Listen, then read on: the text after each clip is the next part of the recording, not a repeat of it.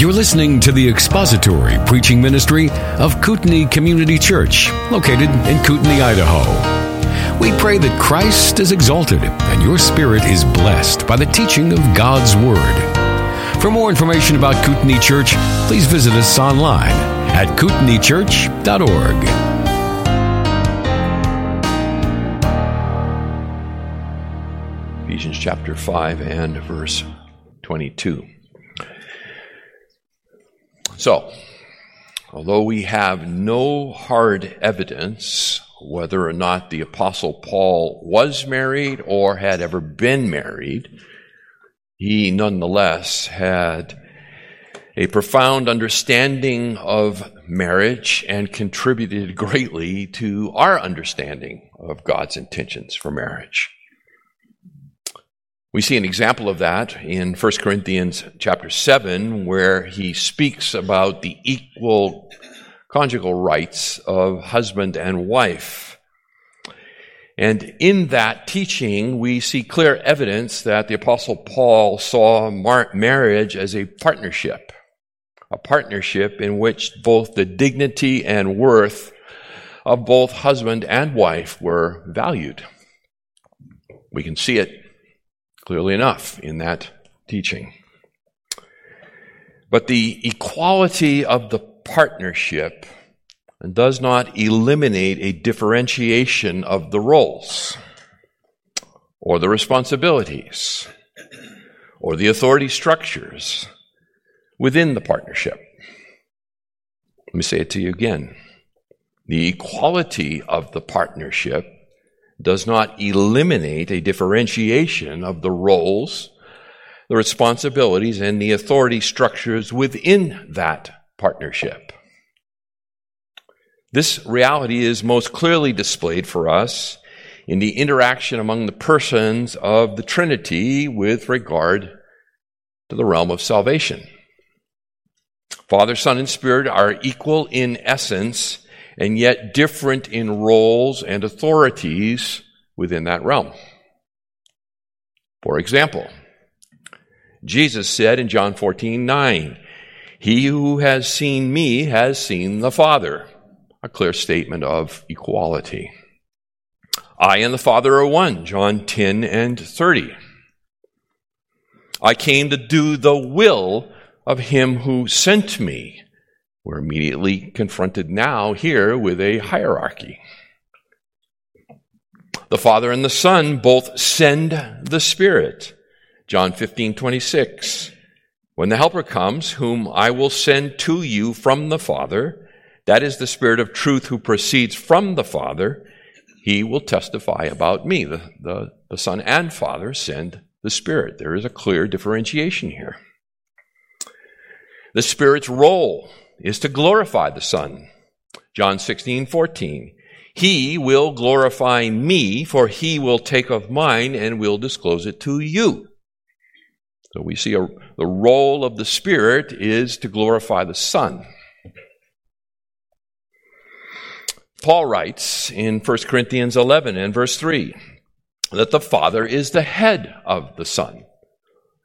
Get uh, familiar with this verse, by the way, because we're going to keep referring back to it. But 11.3, I want you to understand, Paul says, that Christ is the head of every man, and the man is the head of a woman, and God is the head of Christ. So he is setting up a, a syllogism there. Thus, in a Christian marriage, in which the husband and wife understand and fulfill their God given roles and responsibilities, we find the image of unity and diversity within the Godhead.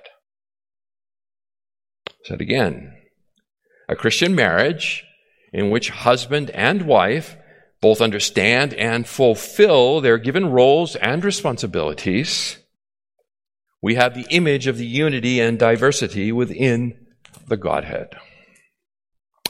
Take a look at the text. We'll read it together, beginning in verse 22. Wives, be subject to your own husbands as to the Lord. For the husband is the head of the wife, as Christ also is the head of the church, he himself being the Savior of the body. But as the church is subject to Christ, so also the wives ought to be to their own husbands in everything. Husbands, love your wives, just as Christ also loved the church and gave himself up for her, so that he might sanctify her, having cleansed her by the washing of water with the word, that he might present to himself the church in all her glory, having no spot or wrinkle or any such thing, but that she would be holy and blameless. So, husbands ought also to love their own wives as their own bodies. He who loves his own wife loves himself. For no one ever hated his own flesh, but nourishes and cherishes it, just as Christ also does the church, because we are members of his body. For this reason, a man shall leave his father and mother and shall be joined to his wife, and the two shall become one flesh. This mystery is great, but I am speaking with reference to Christ and the church.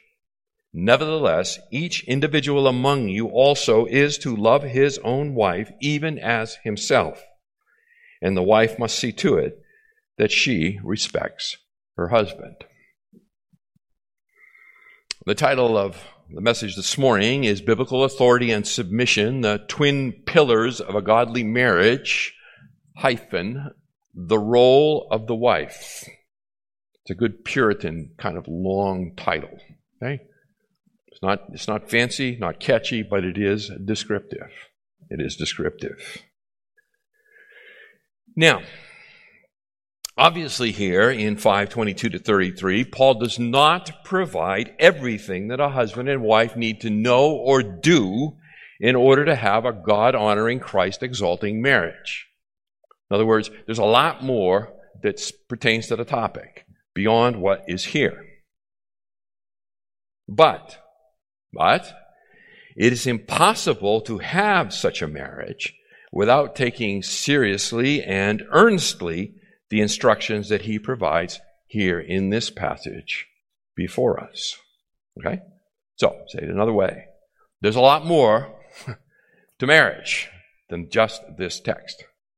But, but, unless we take it seriously and earnestly, what is said here, then we will never have a Christ honoring marriage. Okay? So, let's begin. Okay, let's begin. And I want to look with you, beginning this morning, at seven aspects, seven aspects of a wife's submission. Seven aspects of a wife's submission that explain, justify, and exalt this godly characteristic of Christian wives. Say it again. Seven aspects of a wife's submission that explain, justify, and exalt this godly characteristic of Christian wives. That's what we're aiming for. So, without further ado, the first aspect is this a wife's submission is voluntary. A wife's submission is voluntary. Voluntary. As we begin the study here, Paul's instructions regarding a wife's submission to her husband, it is important to recognize that this submission is a voluntary action on her part.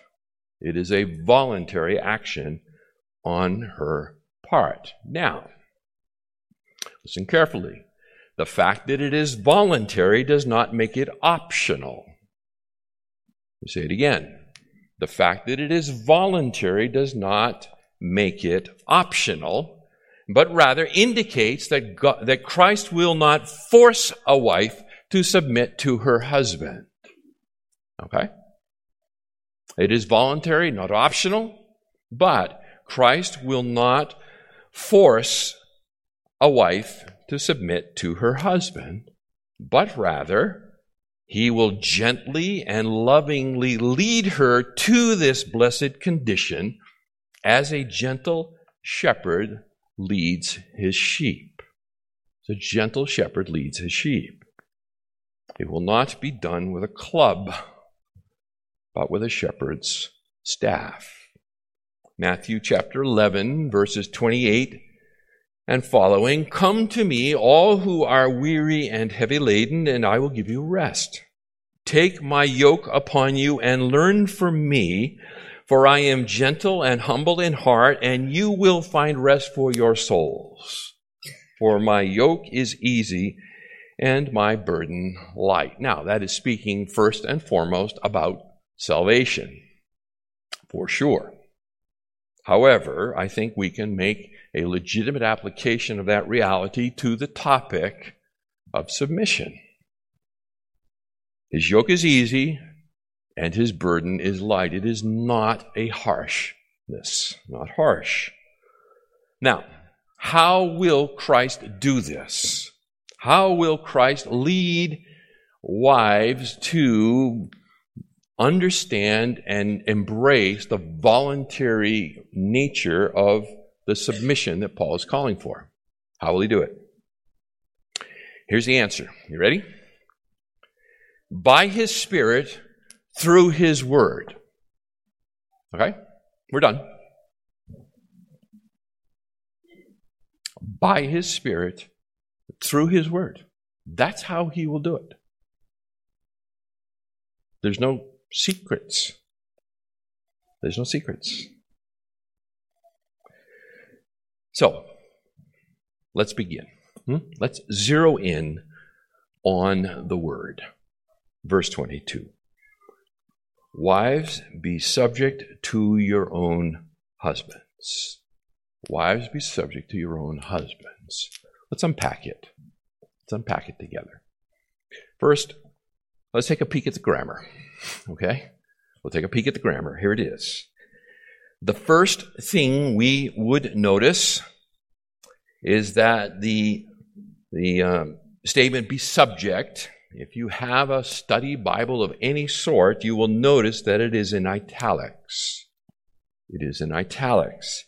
And that indicates that it was added by the translators for the sake of English clarity. Was added by the translators for the sake of English clarity. Literally, verses 21 and 22, they read as follows. And being subject, because it is a participle, and being subject to one another in the fear of Christ, wives, to your own husbands as to the Lord. Is what it literally says. Wives to your own husbands as to the Lord. The participle being subject, verse 21, is a present middle participle and it gains its imperatival emphasis from the verb back in verse 18 to be filled. This is among many, many reasons why we began way back there to get a running start at this. Okay? The verb is in verse 18, it is an imperative. That imperative force carries forward into the participles that follow, including this one here. The middle voice, and I'm quoting here uh, Harold Hoehner from his very fine commentary on Ephesians. He says, The middle voice indicates that the subject volitionally exercises the act of submission an act of a free agent. Okay? He says the middle voice, right? It's a present middle participle. There in verse 21, the middle voice indicates that the subject voluntarily exercises the action of submission as an act of a free agent. This is further evidenced by the present middle verb in verse 24, where we see there be subject. Right? So that's a present middle verb, and it indicates that the church is in voluntary submission to Christ. So the idea of a voluntary submission based on Greek grammar flows all through the passage. Right? It's all through the passage. It is a voluntary submission. Theologically, let's look at it theologically. Notice uh, in verse 23, it begins with the preposition for. You see it? For. Hoti in the Greek could be translated because, easily enough. And it combined with the indicative verb is, where the husband is the head of the wife, Paul is making a statement about reality. He's making a statement about reality. That is, that the husband is the head of his wife. That is, he is in authority over his wife. That is a theological reality. That is not a command to be obeyed. That's a statement of fact. It's a statement of fact. In stating the reality, Paul expects that that in and of itself is sufficient reason to justify the voluntary acceptance of the wife's role in the marriage relationship. Notice he doesn't provide any other reasons. He provides no other reason. The reason, the preposition for, translated for, because, the reason for a wife to be subject to her own husband, the reason is because the husband is the head of the wife. That's a statement of theological reality. Beyond that, notice further here, there are no commands for husbands to make their wife submit to their authority, nor are there any commands for a husband to order their wife to submit to their authority. Okay, again, take a look. It's not there. It's not there. This eliminates the harshness and even brutality that can accompany a faulty understanding of this very important spiritual reality. Just like God does not force us to read the scriptures or to pray, but they are an outgrowth of a life being transformed by the Spirit so a husband has no authority to try and make his wife submit. Say it again. Husbands, you have no biblical authority to try and make your wife submit. Okay? So, you cannot make her submit to your authority, and when you try to do so, you sin against her. All right? This passage, I'll just say this now. This passage, we go through it. Okay? We need to learn to listen to what it's saying to us, not what it's saying to the other person. And all too often, when we hear it, what we think of is, man, listen to what it's saying. No. No. You listen to what it's saying to you. You don't be thinking about what I wish old Blockhead listened to this. Yeah, me too, but not your responsibility. Okay? So, is this is for you? Men, there's something for you here this morning, believe me. Um, but we are not in a position, as husband, we are not given the authority or the responsibility to try to make our wives submit. Okay? And if we do, we will sin against them. We will. Love her to it. Love her to it. Cherish her. Serve her. Lead her to it. We lead sheep, we drive cattle. People are not cattle. People are not cattle. Well, beyond that, Godly submission is not a natural gift or ability. Okay, newsflash. There are not some women who are more naturally submissive than others. Okay? Put that thought out of your mind. There are not some, man, I wished I got a wife like yours. She is so naturally submissive. Are you serious? You're denying the work of the Spirit in that woman's life. Right? Submission, godly submission, is not a natural gift, nor is it an ability. It is a spiritual discipline that must be learned. It is a spiritual discipline that must be learned. Thus, it should be modeled and taught to the younger women by the older women of the church. It should be modeled and taught to the younger women by the older women of the church. Turn with me to Titus chapter 2. and beginning in verse 3. By the way, uh, at the risk of like meddling in everything, but I, hey, I'm so far out on the limb here, I might as well. Ladies, this should be the basis of women's ministries. Older women, likewise, are to be reverent in their behavior, not malicious gossips, nor enslaved to much wine, teaching what is good. In other words, they need to be mature. So that, purpose clause, they may encourage the young women, and that, by the way, that word encourage uh, could easily be translated train. Okay, sometimes encourage sounds kind of weak sauce. It's train. So that they may train the young women to love their husbands, love their children, to be sensible, pure, workers at home, kind, being subject to their own husbands, so that the word of God will not be dishonored. This is what should be modeled and taught in the church of God to the younger women by the older women. Also, notice that Paul uses the plural women. Older women, that's a plural. That indicates that the training is not to be so much formally through a single recognized gifted Bible teacher as informally through older and younger women uh, living together. I'll use it the, the vernacular of the day life on life.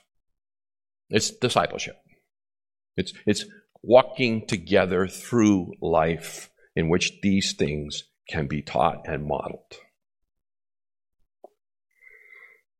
Beyond that, it is progressive and faltering. It is progressive and faltering like any other fruit of the sanctification process. Like any other fruit of the sanctification process, it is progressive and it is faltering.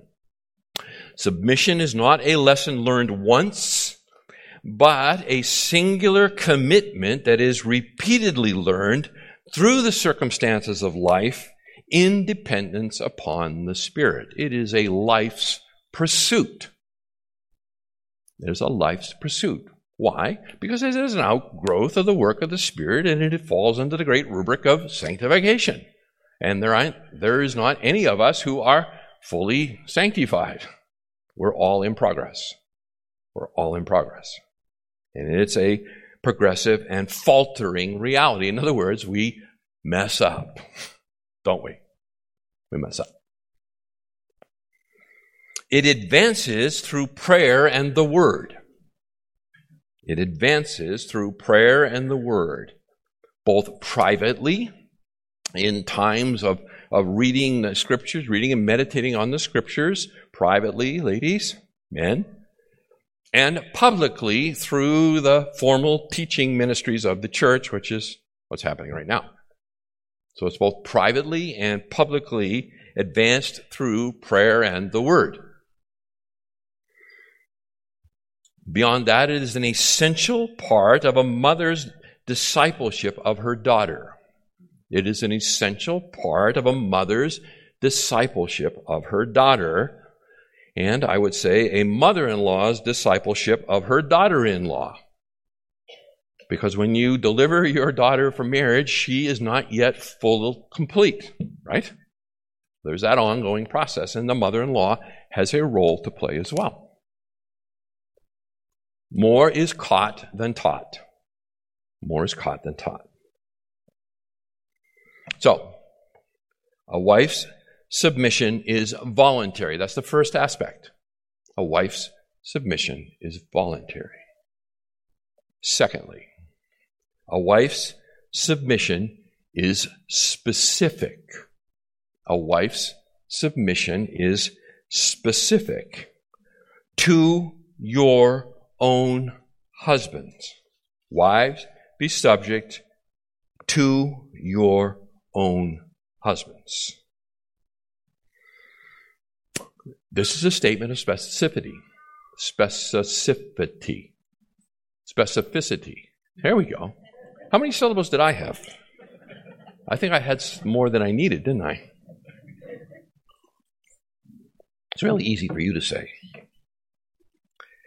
It's a statement, ladies, that you are to be in subjection to your own husband, not to all men generally. To your own husband, not to all men generally. And this is a very important distinction that is often lost in a discussion of these verses. There's a great amount of specificity here. I just messed it up so that you would think I'm funny. In the church context, all women, and all men for that matter, are called to be subject to and obey the elders. Hebrews chapter 13, verse 17, 1 Peter 5 5. Okay? All women and all men are called to be in subjection and be obedient to their elders. But outside of that, their submission begins and ends with their own husband. With their own husband. Be subject to your own husband. To your own husband. Now, again, uh, in, being, in being willing to step into the to the minefield of, of uh, women working outside the home, let me go ahead and do it. Ladies and gentlemen, there is a potential conflict when your wife works outside the home and is called to be under submission to another man. It's a potential conflict. What if he tells her to be there Saturday for work and you say, uh uh-uh. uh Saturday is the day that we're going to do something else? Your wife is now in this place of conflict between one person she's in submission to and another person she's in submission to. Okay? I'm not saying it's don't do it. I'm just saying be careful. Be careful. The potential for conflict is there. It is there. If Paul had intended for all females to submit to all males, he would have used the proper Greek terminology for male and female like he does in Galatians 3:28. But instead he chooses deliberately the words for husband and wife here in Ephesians 5. to your own husband. That's who you are to be in submission to, your own husband. This causes me to think about some advice for unmarried women. So, let me give it to you. Let me give it to you. If you are unmarried, or you have children who are coming of age and are unmarried, in particular, I'm talking about daughters, let me offer you some, some advice in this area, okay? Ladies, since you are called to be submissive to one man in particular, wisdom dictates that you choose that man well. Choose that man well. What do you look for in a husband, ladies? What do you look for in a husband? Okay, gentlemen, you can listen to this because you can we can flip it and say, what do you need to be in order to be the kind of husband a godly woman would want to marry? Furthermore, I would just suggest to you that the local church is a natural place to observe the character of a man and for a man to observe the character of a woman. Man, I'm way out here. In my opinion, online dating is inherently dangerous and fraught with relational fraud. In other words, when you do the online dating thing, you can be whoever you want to be, at least initially. Far safer far safer to patiently wait and pray within the context of a local church to find someone whom you know their family and them, and you can observe each other over a period of time and get some of these questions answered. So here are the questions. Ladies, does he have a love for God? Does this man love God? His willingness and ability to biblically love you will be a function of his love for God. It'll be a function of his love for God. If he does not love God, he will not love you like this. It probably goes without saying, but obviously he's got to be a Christian. He's got to be a Christian, which means put an end to the thoughts of missionary dating. Put an end to it. Do not date someone you would not marry. Don't do it. He needs to be in submission to the scriptures. He needs to be in submission to the scripture. Is he a man under authority? Is he a man under authority? Is he under the authority of the Word of God? Because that will be your protection, by the way. That will be your protection. Not, you know, what an excellent man he is, and pray to God you find such a man. But ultimately, it will be is he in submission to the Word of God? Because as the Word of God, through the Spirit of God, works in him, then he can fulfill his responsibilities to you. So is he in submission to the Scriptures? Is he a humble man? Is he a humble man? James chapter 4 and verse 6 God is, a, is opposed to the proud, but gives grace to the humble. God is opposed to the proud, but gives grace to the humble. You do not want to be in a one flesh relationship with a proud man, or you will reap the spillover of God's opposition to him. We say it to you again. You do not want to be in a one flesh relationship with a proud man, or you will reap the spillover of God's opposition to him. That's the reality of it. If you're looking for a good example of that, go back to 1 Samuel chapter 25 and read about Nabal and Abigail. He was a fool. He was a fool, and she was married to him. Does he have a servant's heart? Does he have a servant's heart? Does he serve others or look for others to serve him? Does he serve others or does he look for others to serve him? Again, observe that. How does he interact with his family, especially his mother? How does he interact with his family and especially his mother? In other words, does he expect his mother to wait on him hand and foot? If he does, guess what you're getting? A boy. You want to marry a boy?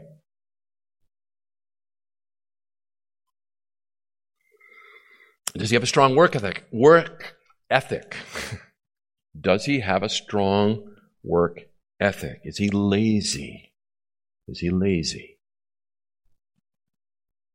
Some time spent studying the Proverbs will help you to be able to spot a lazy man. It will help you to be able to spot a lazy man. Do you have compatible personalities and intellects? Do you have compatible personalities and intellects? In other words, will he compliment you or be a constant source of frustration and irritation to you? Will he be able to biblically challenge you and help you to grow in the likeness of Christ? Not every Christian man and every Christian woman are well suited to one another. Okay? It's more to it than that. At least wisdom would say that. Do you have a shared worldview?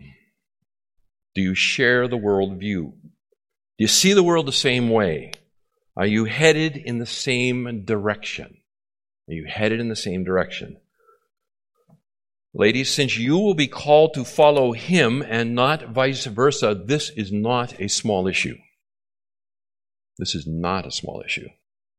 If you have your heart, as a young woman growing up, to a certain, go to the mission field, for example. don't, don't date and marry somebody who has no interest in going to the mission field. You're not pulling in the same direction. And you must follow him, not him you. As I said, don't date him if you won't marry him. And don't marry somebody you hope to change. Okay? This is all advice to someone who is not yet married. Now, we've all made mistakes along this line. Every single one of us. And this is where the glorious grace of the gospel of the Lord Jesus Christ shines through. Okay? It is not a forever. It is not a forever. We're both under construction. Okay? But if you'd like to spare yourself some pain, it's worthwhile thinking about these kinds of things. Oh, one piece of advice for young men. Here you go. Gentlemen, if you are unmarried and wanting to be, do not encourage your girlfriend or your fiance to despise or chafe under her father's authority, even though you think his rules are foolish and unnecessary. Do not encourage her to chafe or to despise her father's authority over her and the relationship, even if you think he is completely out to lunch. Because in so doing, you will be encouraging your future wife to despise and chafe under your authority when you wed. Don't lay a trap for yourself. Right? Back to my earlier statement about humble your heart.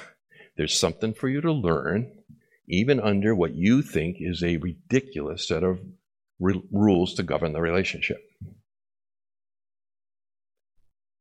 All right, a wife's submission is voluntary. A wife's submission is specific. Last for this morning, a wife's submission is devotional.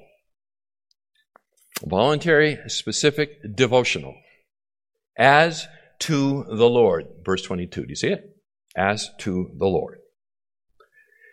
When a woman gets married, something profound happens her loyalties and authority structures shift from her parents to her husband.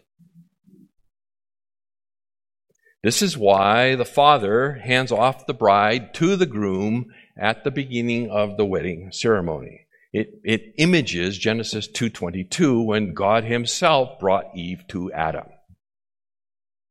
It symbolizes there's a definitive point in time when she passes from under the authority of her father, parents, to her new authority structure, her husband. There is never a point in time when she is not protected by authority. Authority is protective. Who gives this woman to be married to this man? We always ask that. That's why. That's why. Following her wedding, a, was, uh, a woman's devotion and concern is now divided between her responsibilities for her husband and her pursuit of the things of the Lord. At the most practical level, this is as simple as time commitments. At the practical level, it's as simple as time commitments. Before marriage, a woman has much more time to give undivided attention to Christ and his people than she will have following her wedding. The apostle Paul in 1 Corinthians 7:34 he says the woman who is unmarried and the virgin is concerned about the things of the Lord that she may be holy both in body and spirit but the one who is married is concerned about the things of the world, how she may please her husband. That's just a recognition of reality. Now, it doesn't mean that somehow marriage reduces a woman's ability to love and serve God. In fact, what happens now is the mechanism through which her devotion is expressed changes. The mechanism through which she expresses her devotion to the Lord changes. Therefore, a godly wife recognizes authority structures are from God. And by submitting to authority, she is submitting to God who stands behind the authority. Specifically, as a wife submits to her husband, she is submitting to the Lord who designed marriage. Okay? It's devotional, ladies. When you submit to your husband, you are submitting to the Lord, who is the designer of marriage. This is an act of worship. It's an act of worship. A godly wife understands that authority and submission in marriage are an expression of the divine order, not a statement on human worth. Say it again. A godly wife understands that authority and submission in marriage are an expression of the divine order and not a statement on human worth. We bear the image of God, male and female. And a godly wife does not chafe under that authority. She doesn't chafe under it. A godly woman grieves. A godly woman grieves when, through sinful self interest, she fails or falls short in this area of her spiritual life and she seeks to change. A godly woman grieves when, through sinful self interest, she fails or falls short of this area of her spiritual life and she seeks to change. Right? This is what it means. All right. Well, let's let I'll tell you what, let's put a bow on it. What have we learned? What have we learned? We've learned this. A wife's submission is voluntary. It is always voluntary. A wife's submission is specific. It is always specific to your own husband. That is how God has designed it for you to protect you, to turn your heart to Him. A wife's submission is devotional. It's how you express, one of the ways you express your devotion to the Lord. You understand He's the one who designed this whole thing, and He loves you. And He has designed this for you so that as you embrace what He has for you, you will begin to experience the joy that obedience brings. Next week, Next week, we're going to examine the fourth aspect, ladies, gentlemen, and that is comprehensive. A wife's submission to her husband is comprehensive. Don't miss. Don't miss. Thank you for listening to the latest podcast from Kootenai Church. If you'd like to learn more about Kootenai Church or to donate to our church ministry, you can do so online by visiting kootenaichurch.org. We hope you enjoyed this podcast and pray you'll join us again next time. Once again, thank you for listening.